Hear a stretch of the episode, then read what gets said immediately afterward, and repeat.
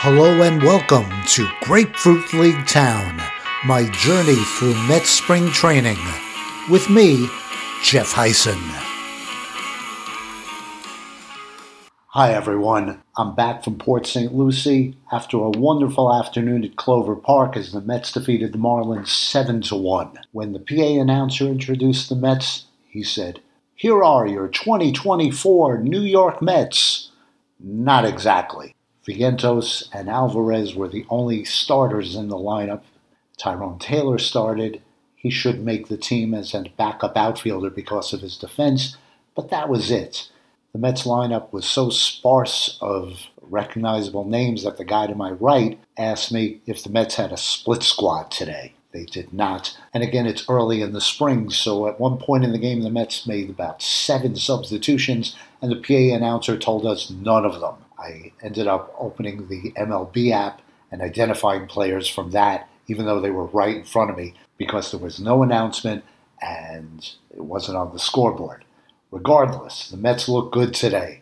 Adrian Houser pitched two solid innings. When the Mets traded for him, along with Tyrone Taylor from Milwaukee, he was assumed to be a fifth or sixth starter. Well, it looks like he's going to be the fourth starter with that Senga injury. Mets pitch well throughout today.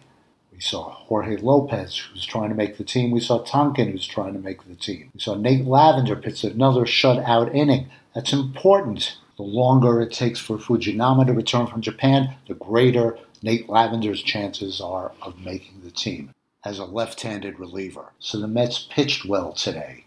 Of note also, Dedniel Nunez. I did not know who he was. He's pitched in the majors for the Giants. He's been in the Mets organization for a few years. I did not know who he was. He pitched out of a jam in his second inning, got a double play. They took him out. He got a nice ovation from those of us near the Mets dugout, and he acknowledged it. He looked up. You always see players with their heads down, but he acknowledged our praise and he started clapping his hands back to us. That was a nice moment. The Mets look good in the field, and that's always important, but especially under David Stearns' philosophy of run prevention. Ben Gamel started in left field, went all the way to his right on a ball hit down the line. The Mets shifted over, the batter went the other way. Gamel went the other way to his right, picked up the ball quickly and held the runner to a single. Nice play by Ben Gamel. Nice fielding by Alex Ramirez in right field. Remember that name. He was a big prospect before last year. I heard that he was toolsy. He had all five tools.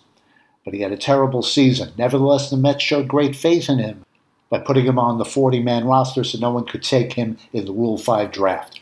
Well, he looked good today. He had an RBI double. In the field, he showed a lot of range. So keep an eye on Alex Ramirez. And the Mets shortstop today, Jose Iglesias started the game with a great play. Now, look, he's not a prospect. He's 34 years old. He's there for his glove, and he showed his glove today. I don't know where his path is to making the team because they already have Joey Wendle, they already have Zack Short, who I mentioned yesterday. But Jose Iglesias is someone to keep an eye on because he is such a good fielder. So the Mets look good on defense. And yes, they look good on offense.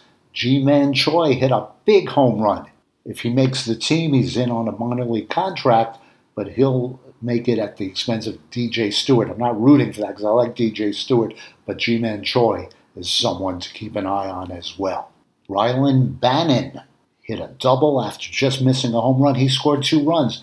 Are you familiar with Rylan Bannon? I'm not saying Raylan Givens. I'm saying Rylan Bannon.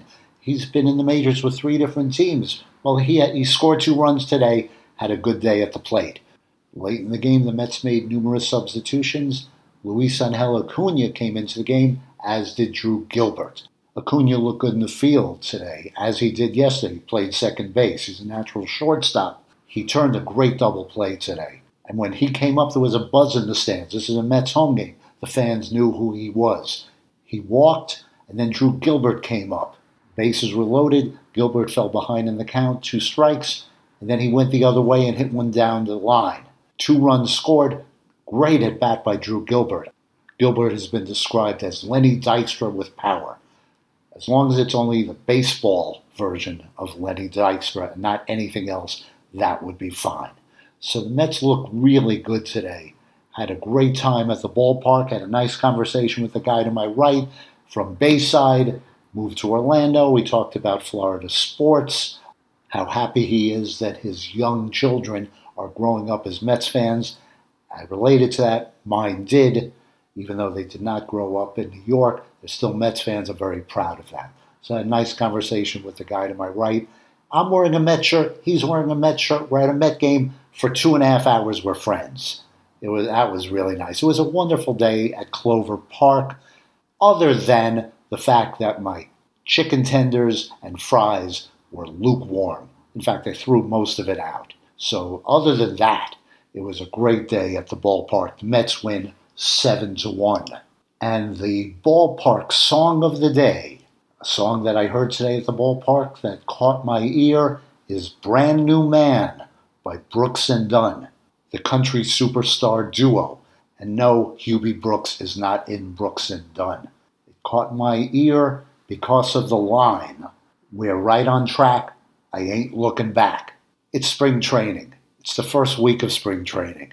But I ain't looking back on last year. Hopefully, the Mets are right on track. After the last two days, that's how I feel. Maybe it's just two days of watching the Mets win in person. Maybe it's the Florida sun. But it feels like the Mets are right on track. And that'll do it for this episode of Grapefruit League Town. Again, you can find us under the National League Town podcast feed. It's a different logo. It's Florida Sunny yellow. So look for that and look for our next episode on Friday. The Mets are home tomorrow and they're in West Palm Beach on Thursday night. My next game will be Friday in Jupiter, Florida, and I will report to you after that game on Friday. I thank you for listening to Grapefruit League Town. So until next time, I'm Jeff Hysen, and as always, let's go Mets! Copyright 2024 music provided by the Royal Arctic Institute. Check them out on Spotify.